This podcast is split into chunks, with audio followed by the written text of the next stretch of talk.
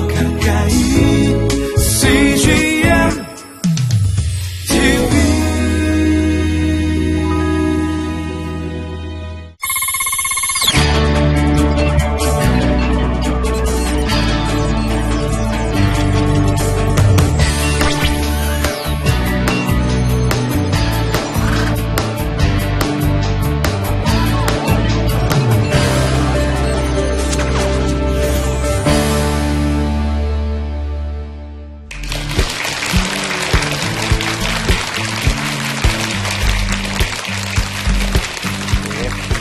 안녕하세요. 예, 반갑습니다. 저는 라이프 오프 기독교 자살 예방센터 대표를 맡고 있는 조성돈입니다. 오늘 죽음의 문화와 생명의 문화에 대한 이야기를 시작을 해보려고 합니다.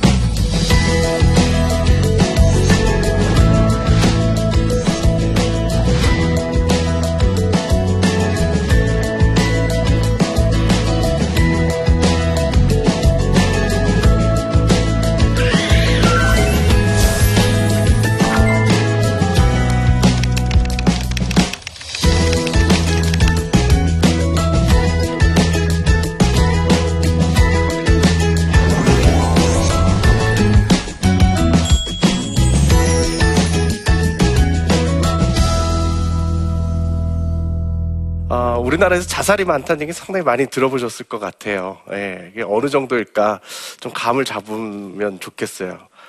그 이야기를 좀 오늘 좀 하면서 이야기를 나눌 겁니다. 가장 최근 통계는 2014년도 겁니다. 매년 9월이면 전년도 사망 원인 통계라는 걸 나타내는데요. 거기에 보면은 자살로 죽은 사람이 2014년도에 13,836명입니다. 오우, 많죠. 이게 하루에 39명이에요. 39명.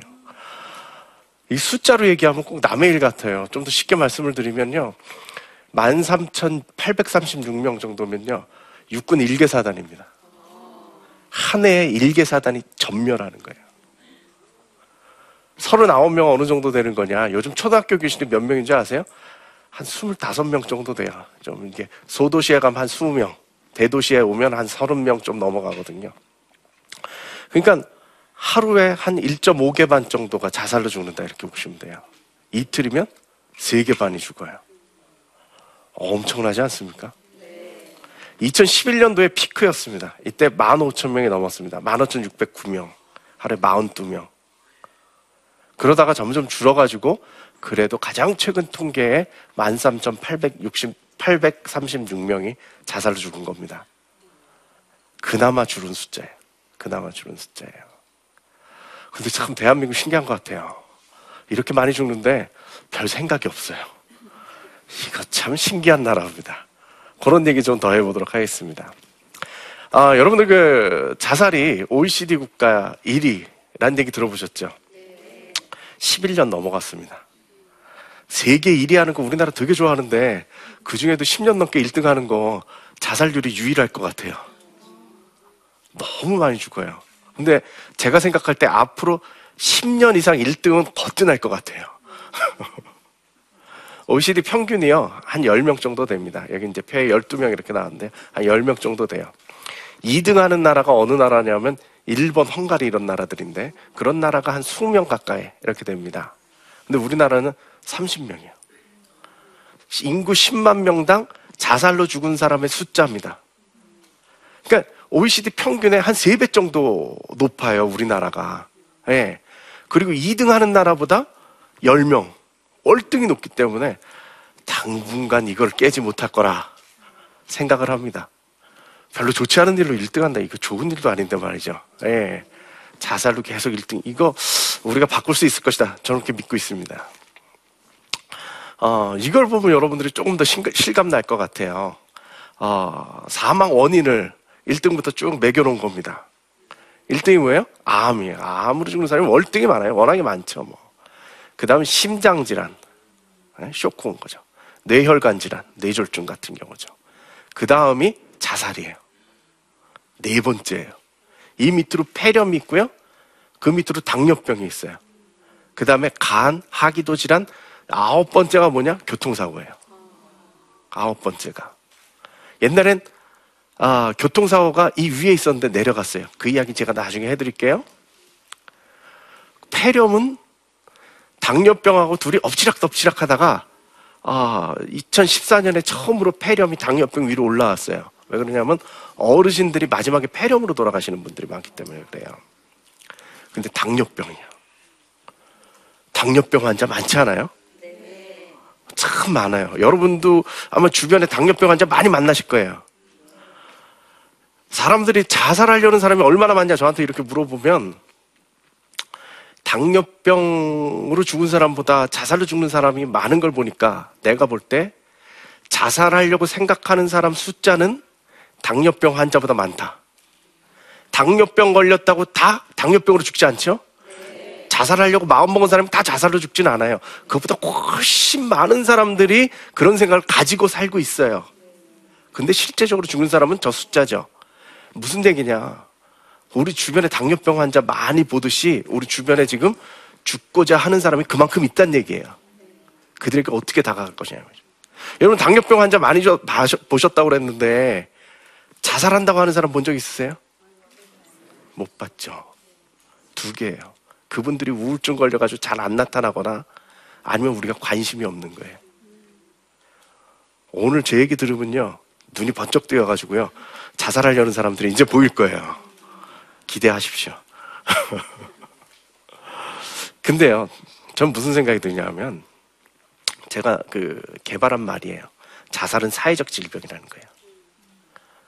우리나라는 참 특별한 나라라고 저는 생각을 하는데 병이나 사고로 죽는 게 아니라 스스로 목숨을 끊는 사람이 사망 원인 4위라 이거는 이 사회 전체가 저는 미쳤다라고 생각돼요. 아주 격한 말인지 모르지만 미쳤다고 저는 생각을 해요. 더군다나 이러한 일들이 벌어지고 있는데 우리가 관심을 안 가지고 있어요. 사회가 책임져야 될 일이라면. 근데 자살에 대해서만큼은 이 관심이 없어요. 1년 예산이 90억이에요. 90억이에요. 가까운 나라 일본이 제가 2등 했다고 그러는데 거기 예산이 얼마냐면 3,000억이에요. 30분의 1이에요. 우리나라가 1등 하는 나라에서 그 정도 역할을 못 해준다. 이거 좀 신기한 나라다. 사회적 질병이라. 사회가 책임져야 된다.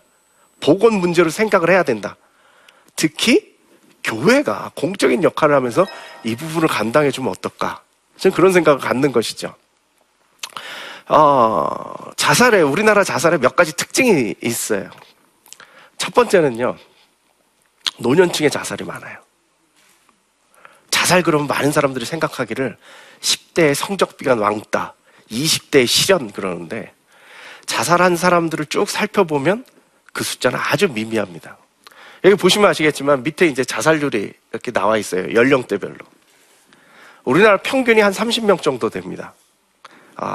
이게 2009년도 통계인데 이때 31명이었습니다. 10만 명당 자살로 한 해 동안 죽은 사람 숫자인데 80대 이상 127명입니다.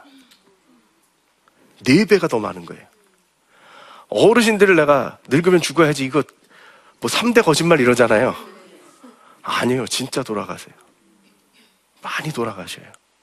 근데 어르신들 자살은 저게 다가 아니에요. 솔직히는. 그냥 우리가 어르신들 자살해서 돌아가시면 그냥 노환으로 돌아가셨다고 숨겨놓는 숫자가 훨씬 더 많을 거다. 저는 그렇게 보고 있어요. 일반적인 생각이에요. 그럼 왜 이렇게 많이 자살이 많을까? 삶의 고난이에요. 사는 게 힘들어요. 경제적으로 어렵죠? 병들었죠? 식구들이 돌아보진 않아요. 그래서 우리나라 특별한 또 자살의 특징인데 뭐냐면 노인들의 자살은 이타적 자살이에요. 내가 이렇게 힘든데 자식들이 얼마나 힘들까? 차라리 내가 죽어야지. 너무 안타깝죠. 생애 가치예요. 내가 왜 살았지? 앞으로 내가 이러고 계속 살아야 되나? 이런 생각들.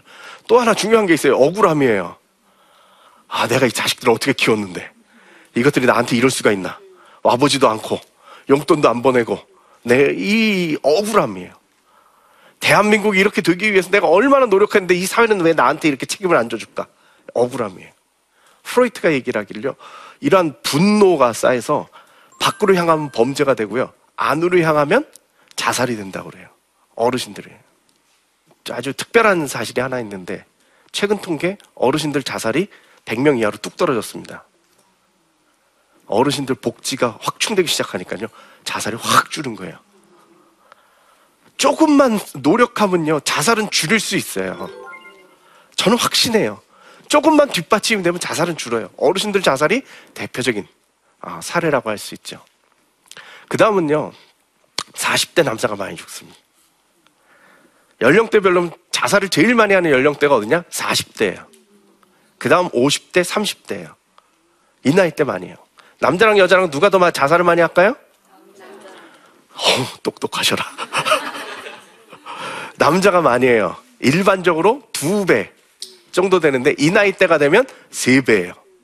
여자에 비해서. 그러면 결론적으로 누가 제일 많이 죽냐? 40대 남자들이 제일 많이 자살을 많이 해요. 왜 그러냐? 내가 누군 줄 몰라요. 열심을 다해서 살았거든요. 그래서 돈 벌어야죠, 뭐 부장돼야죠, 뭐 해야 되겠다고 막 열심히 살았는데, 이때쯤 되면 되게 그 마라톤의 중간 지점이 끝나요. 그럼 내가 누구지? 왜 살았지? 솔직히 40대 남자들한테 물어봐요. 당신 누구야? 그러면 연봉 얼마에 직책 뭐라고 얘기를 해요. 근데 뭐가 생겼느냐? 해고를 당했어요. 해직을 했어요. 내가 누군지 모르겠어요. 연봉과 직책이 나였는데 그 두 개를 한꺼번에 잃었어요. 왜 그렇게 됐어요? 내 삶을 돈에다 갖다 맞춰놨기 때문이에요. 돈에다 갖다 맞춰놓으니까 그것이 잃어버리는 순간 내가 살아야 될 의미가 없어요. 잘못된 의미 설정이에요. 사람이 고난 때문에 죽지는 않습니다. 의미가 없어서 죽습니다. 우리 대한민국 남자들이요, 사는 거에 의미를 잘 모르고 산다라는 게 문제점입니다. 제가 40대 그 남자들 심층 인터뷰를 이렇게 해봤어요. 대한민국 남자들 특징이 하나 있어요. 30대 후반쯤 되면 이 월급 가지고 내가 애들 대학 보내고 노후생활하고 부모님 공양하고 답이 안 나오는 거예요. 그래서 30대 후반쯤 되면 회사를 때려쳐요. 그리고 뭘 하죠? 치킨집을 해요. 대한민국이 다 알아요. 치킨집을 해요. 그러면 창업을 하고 1년 내에 50%가 망합니다. 중소기업청 통계입니다. 1년 내에 50%가 망합니다. 3년이 지나면 80%가 망한대요. 그러면 제가 생각할 때 90% 이상이, 40대의 90% 이상이 자기 사업하다 망한 사람들이에요. 그 다음 제 얘기를 할 수 있느냐 없느냐에 따라서 삶이 결정이 나는 겁니다. 살 수 있느냐 없느냐. 이렇게 어려울 때 이 사람들은 어디 가서 위로를 받아야 되겠어요? 가정 아니에요? 가정. 근데 이렇게 되면요, 제일 무서운 데가 어디냐면 가정이에요. 이때 제일 무서운 사람이 누구예요? 너무 잘한다. 아내가 제일 무서워요. 집 들어가면 아내 얼굴 보는 것 자체가 두려움이에요. 그래서 가정에 가가지고 위로를 받아야 되는데, 오히려 짐이 되고 있는 자신을 발견하면요, 어디서든 위로를 못 받고요, 살아야 될 이유를 못 찾는 거예요. 마음을 잡을 데가 없는 거죠. 살기가 참 힘든 거예요. 40대 남자들, 여러분 40대 주변에 계시면 어깨라도 한번 두들겨주고 괜찮냐고, 그럼 한 생명을 살릴 줄 믿습니다. 그 다음 조사입니다. 이게 제일 가슴 아픈 거예요. 제가 재작년에 그 청소년 의식 조사를 어느 언론사하고 진행을 했는데요, 관심이 있어서 제가 질문을 하나 넣었습니다. 지난 1년 동안 자살을 생각해봤던 사람, 지난 1년 동안 그랬더니 한 30% 나왔어요. 딱 1년 동안. 지난 1년 동안 우리 중고등학교 학생들이 30%가 죽고 싶다라는 생각을 했다라는 거예요. 전 너무 충격을 받았어요. 자살이 많을 거라고 생각은 했지만 정말 이 정도일까? 여기에 대한 생각을 못한 거죠. 30%예요. 그럼 6년 동안 이 아이들이 어떻게 되겠어요? 100%란 얘기예요. 100% 죽고 싶다는 생각을 아이들이 했다라는 거죠. 크리스찬, 넌크리스찬을 구별을 해봤는데, 넌크리스찬 좀 높게 나오고, 크리스찬 같은 경우는 약 한 평균에 한 3%? 4% 정도 적습니다. 큰 차이가 아니에요. 여러분 잘 생각해 보세요. 내 자녀는 괜찮을 것 같죠? 아니에요. 얼마 전에도 제가 이렇게 자살 예방하고 있으니까 교회 중등부 자살 예방 교육 좀 시켜달라고 자기 아기 얘기를 해요. 애를 혼냈어요. 착한 애라고 생각을 했는데 애를 혼냈어요. 애가 너무 조용해서 문을 열어봤더니 애가 아파트에서 창문 열고 거기서 서 있는 거예요. 남의 일 아니에요. 작년에 저희가 그 경기도 교육청에서 위탁을 받아서 교육을 실시하는데 경기도 내에 있는 학교 중에 자살 시도가 있었던 학교들, 죽었거나 살았거나 65개 교래요. 결코 적지 않아요. 우리 주변에 있다 이 말이에요. 이 아이들이 그런 생각을 가지고 있어요. 근데 아까 제가 말씀을 드렸듯이요, 중고등학생 애들이 자살하는 애들은 그렇게 많진 않아요. 진짜 많은 건 어른들이에요. 그래서 제가 솔직히는 애들에 대한 별 관심을 안 가지고 있었는데 이 통계를 보고 제가 충격을 받고 애들 교육을 시작을 하게 됐어요. 왜냐하면요, 자살을 안 하는 이유는 뭐냐, 사람들은 다들 어렵고 힘드니까 아 자살하고 싶다, 죽고 싶다는 생각들을 한두 번쯤 하죠. 근데 그 순간에 왜 안 하냐 하면 자살하면 안 된다라는 의식이 내 안에 꽉 잡혀있기 때문에 그런 거거든요. 근데 이게 하나의 이렇게 벽이에요. 벽으로 나를 막아주는 거예요. 못 넘어가는 거예요. 근데 중고등학교 때 애들이 죽어야겠다고 벌써 마음을 먹었다는 건 무슨 뜻이냐? 이 벽을 한 번씩 넘은 거예요. 벽을 한 번 넘는 건 어려워도요, 두 번 넘는 건 쉬워요. 그래서 제가 아이들에게 관심을 갖기 시작했어요. 붙잡은 거예요. 그래서 저희가 프로그램을 만들어가지고요, 지금 중고등학교에 들어가서 교육을 시키고 있어요. 애들이 매번마다 경험하는 거지만 쫓아와요. 죽고 싶어요. 선생님들이 마음을 열고 강사들이 가서 얘기를 하면요, 죽고 싶은데 어떻게 해야 돼요? 살고 싶어요 라고 마음을 우리들이 표시하더라 이 말이죠. 제가 중고등학생들한테 가가지고요, 자살 예방 교육할 때 이 말을 꼭 해요. 엄마 아빠처럼 살아도 괜찮아. 엄마 아빠처럼 살면 어렵고 힘들 것 같지? 그래도 참 행복하니까 저러고 사는 거야. 그럼 애들이 어떤 줄 아세요? 충격을 받아요. 우리 엄마가 행복하다고? 우리 아빠가 행복하다고? 충격을 받아요. 애들한테 여러분들이 행복하게 살고 있다는 걸 좀 전해주셨으면 좋겠어요. 이상하게 우리나라 사람들은 속으로는 행복하면서도요, 남편한테 퉁 하고 아내한테 퉁 하고 그러면서 둘이 왜 사는지 애들이 고민을 해줘요. 돈이 좀 없어도 그런 대로 살만하다라는 걸, 유명하지 않아도 그냥 대로 살만하다라는 걸 애들에게 가르쳐줬으면 좋겠어요. 애들한테 붙잡고 자꾸 너 엄마처럼 살지 마, 너 아빠처럼 살지 마, 자꾸 그러지 마시고. 이상한 생각을 가지니까 자기가 괴로운 거예요. 중2병이 왜 생기는지 아세요? 옛날에는 고등학생들이 사고쳤는데 요즘 중학교 2학년 애들이 사고치잖아요. 왜 그럴까요? 제가 너무 궁금해가지고 청소년 자살 관련해가지고 제가 전문가들하고 의견을 물어보다가 제가 결론을 내렸어요. 뭐냐, 중학교 2학년이 되면 자기 인생의 결론이 보이는 거예요. 부모가 정해주고 내가 꿈꿨던 그 목표를 이룰 수 없다라는 걸 깨달아요. 중학교 1학년만 돼도 내 이 성적 가지고 어느 대학 갈는지가 결정이 나는 거예요. 하도 공부에 매이다 보니까 그럼 나는 내 인생은 어떻게 흘러가겠다가 결정이 나버리니까 애들이 그때 좌절을 해요. 그리고 사고를 쳐요. 그래서 중학교 2학년 때 지금 이 일들이 일어나는 거예요. 고등학생들은 왜 그래요? 벌써 포기가 끝난 거예요. 꿈이 없어요. 꿈이 없어요. 저는 이 상황을 좀 변화시켜야 돼요. 그렇지 않고서는요, 우리나라 자살을 줄일 수 있는 방법은 없어요.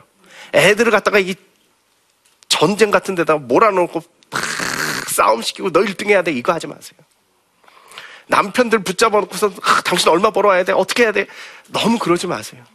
집은 쉬는데 다른 데 가서 뛰어도 암만 힘들어도 정글을 뛰어다닐지라도 집에 와서는 좀 아이들과 함께 편안하게 이미 와서 우리 가운데 임재하시는 주님을 경험할 수 있는 것, 그 가정만 만들어주셔도 우리나라 자살이 많이 떨어질 것이다, 이런 생각을 갖습니다.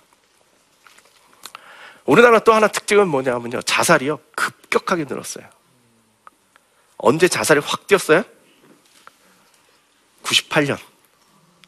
무슨 일이 있었죠? IMF예요. 자살 예방하는 사람들의 꿈은 뭐냐? 98년 이전으로 돌아가는 게 꿈이에요. 그때는 OECD 평균보다 낮았습니다. IMF가 지나고부터 자살률이 급증하기 시작해가지고 계속 치고 올라온 겁니다. IMF가 우리에게 준 건 뭐죠? 생각을 바꿔놨어요. 돈이 최고라는 생각을 우리가 깊숙이 바꿔놨어요. 돈이 없으면 살 이유가 없다라는 걸 우리들에게 심어놓은 거예요. 이게 우리 가운데 계속적으로 축적이 되다 보니까 오늘날 여기까지 이르는 거예요. 돈이 없으면 살 이유도 없다라는 거죠. 이걸 바꿔야겠다. 이걸 바꿔야 돼요. 생각을 바꿔야 돼요. 죽음으로 고정되어 있는 생각을 바꿔서 생명의 생각으로 바꿔줘야 돼요. 이 가치관, 죽음의 가치관을 바꿔가지고 생명의 가치관으로 바꿔줘야 돼요. 전 그럼 될 것 같아요. IMF 이전에 우리가 가지고 있었던 그 마음들을 회복시켜주면 될 것 같아요. 저는 이 자살 문제는 문화라고 생각해요. 죽음의 문화가 이 땅을 지배하는 거예요. 문화가 죽음의 문화이기 때문에 생각도 그렇게 흘러가고 여차하면 죽어야겠다는 생각이 우리 가운데 자연스럽게 떠오른다라는 것이죠. 아까 제가 말씀드렸죠. 교통사고가 4번째 있다가 9번째가 됐어요.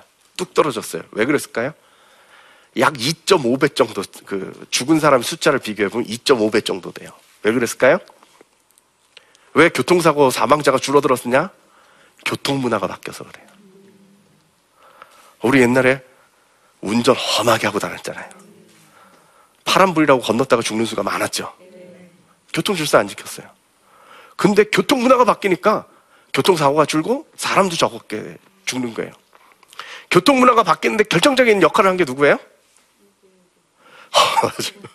이경규의 양식 냉장고. 몰래 지키고 있다가 신호등 지키는 사람은 찾아가가지고 냉장고 하나 주니까 사람들이, 교통문화가, 사람들이 생각이 바뀌니까, 교통문화가 바뀌고 대한민국이 바뀌니까 교통사고가 줄고 교통사고로 인해서 죽는 사람도 줄어든 거예요. 문화를 바꾸면 될 것 같아요. 저 그래서 이경규 씨를 혹시 만날 일이 있으면 양식 냉장고 대신에 생명의 신호등 운동을 같이 하자. 좀 일해보고 싶어요. 네. 저는 이 문화를 바꾸기 위해서요, 우리들이 좀 노력했으면 좋겠습니다. 이 문화가 바뀌면 대한민국의 자살은 확연하게 떨어질 것입니다. 이 일에 교회가 앞장설 수 있다면 대한민국을 바꿔놓을 수 있지 않을까, 그런 생각이 드는 것이죠.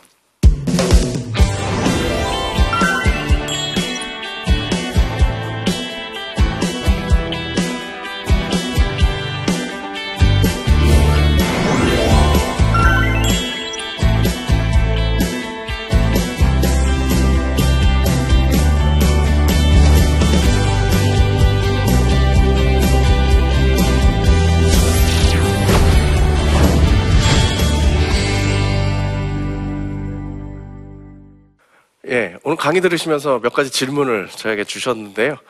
그 중에 이제 추려가지고 몇 가지 질문을 좀 나눠보도록 하겠습니다. 예, 자살을 하기 전에 징후가 있다면 주변에서 미리 눈치챌 수 있을 텐데요. 그런 징후들이 따로 있는지요? 이렇게 질문을 주셨어요. 자살하려는 사람들은요, 털어놓고 싶어요. 죽으려고 하지만요, 살고 싶어요. 그래서 한쪽에 고리만 걸 수 있으면 된다고 얘기를 해요. 살아야 될 이유 하나만 있으면 살고 싶은 게 사람 생각이거든요. 그래서 자꾸 이게 표현을 해요. 근데 문제가 뭐냐 하면 한국 사람들은요, 항상 죽겠다라고 얘기를 하거든요. 뭐 배불러도 죽겠다고 그러잖아요. 그러니까 이게 진짜 하는 얘기인지 모르겠어요. 나 힘들어 죽겠어. 그런데 이 힘든 정도가 어느 정도인지 이해가 안 되는 거예요. 근데 그 나타내는 것들이 몇 가지가 있어요. 여러분들이 좀 감수성을 가지고 이렇게 쳐다보면 나타나는 것들이 있어요. 죽고 싶다라는 얘기 할 때, 그때 여러분들이 매달려서 물어보는 거죠. 정말? 죽고 싶은 거야? 진지하게 얘기를 하면 이야기를 나오기 시작하는 거예요. 내지는 이런 경우가 있어요. 이렇게 짐을 싸요. 그리고서는 나한테 선물을 주는 거예요. 이게 내가 아끼던 건데 너 나가 친한 엄마 날 기억해줘, 이 말까지 나오면 끝입니다. 특히 이제 잠을 안 자던 사람이 갑자기 잘 자는 경우가 있습니다. 그럼 우리들이 이제 생각하기를 아, 저 사람 병 다 났나? 이렇게 생각하기 쉬운데 그게 아니라 마음의 정리가 끝났기 때문에 그럴 수가 있어요. 오히려 위험할 수가 있어요. 네. 그럴 때 토닥이면서 물어주는 거죠. 중앙자살예방센터에서 그 운동을 하는데 무슨 운동을 하냐면 괜찮니? 하고 물어봐 주는 겁니다. 주변에 여러 사람 물어보세요. 괜찮니? 괜찮니? 다들 뭐 괜찮다고 그러죠? 하지만 좀 심각한 사람은 아니, 그 말 한마디가 나올 때가 있습니다. 그때 여러분들이 진지하게 얘기를 해주시면 좋습니다. 예. 특별히 그 여러분 주변에서 갑자기 그 모든 걸 좀 정리하고 나 여행을 떠났게, 나 때문에 고생했어, 그동안 고마웠어, 이런 얘기들이 나올 때는 좀 더 심각하게 여러분들이 보시면 예, 좋을 것 같습니다. 예. 또 다른 질문 볼까요? 대표님께서 자살을 고민하는 분의 생각을 바꾸게 했던 경험이 있으신가요? 항상 만나요. 어제 밤에도 메시지가 왔어요. 모르는 분이죠. 예, 그 페이스북 메시지가 왔는데 죽고 싶은 크리스찬입니다. 예, 항상 와요. 제일 기억에 남는 거는 어느 목사님, 지금 약을 먹고 병원을 갔어요. 그래서 그분이 페이스북 메시지 이렇게 거기다 썼어요. 그래서 그걸 찾으려고 그분 친구분하고 저랑 여러 사람들이, 그분을 알고 있는 여러 사람들이 다 같이 동원이 돼가지고 그분을 살렸던 적도 있어요. 우리 주변에요, 너무 많아요. 여러분들이 나 자살 좀 예방에 관심이 있다 하면 정말 많은 분들이 올 거예요. 심지어는 저희가 라이프 오프에서 그 밴드 뭐 이렇게 있잖아요, 소셜 계정을 열었는데 정말 많은 사람들이 와요. 사업 실패한 아저씨부터 시작해서 할아버지, 심지어 초등학생도 엄마가 너무 공부해서 얘기해가지고 저 죽고 싶어요. 우리 주변에 정말 많은 경우들이 있어요. 여러분들이 좀 관심을 가지면 보게 되지 않을까 싶습니다. 예. 오늘 저와 함께 잠시난방 이런 강의를 했는데요, 결국 문화의 문제예요. 생명의 문화.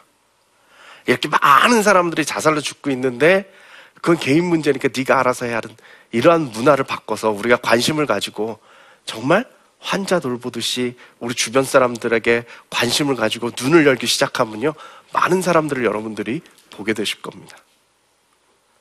그러한 일들을 통해서, 여러분들을 통해서 대한민국이 생명의 문화를 갖는 귀한 나라로 변화되기를 축복합니다. 예, 감사합니다.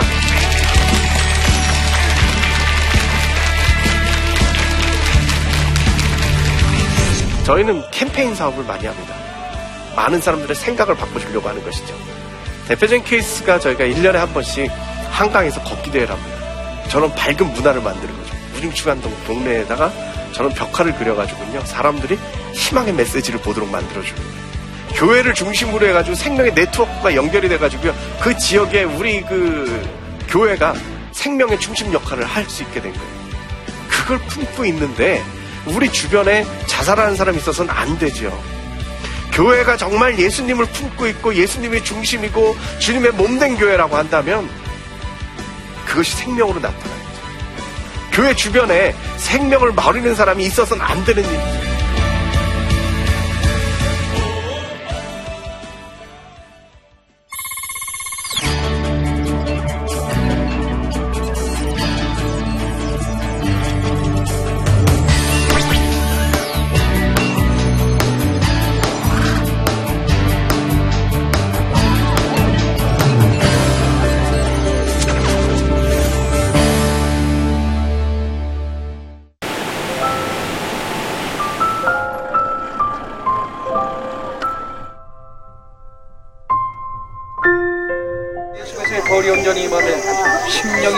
주님께서 함께하여 주시면 전 모든 머리 아픔이 떠나고 또 예수의 그 맨하탄에서 바삐바삐 정말 하루하루 분초를 아껴가면서 살다가 이곳에서 딱 떨어지니까 할 수 있는 게 아무것도 없었고, 선교사의 삶은 이런 건가, 처음에는 굉장히 그거 한계에 부닥치는 일들이 너무 많았죠.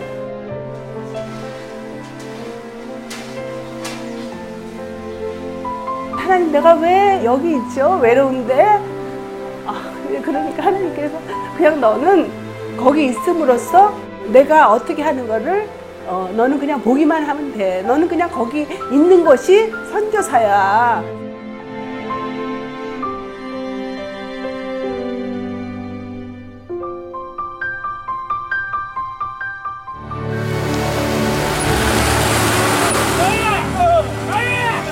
겨울을 그냥 손꼽아 기다리면서 이 산골까지 올까 했는데 드림 컴 트루다. 네, 정말 좋았어요.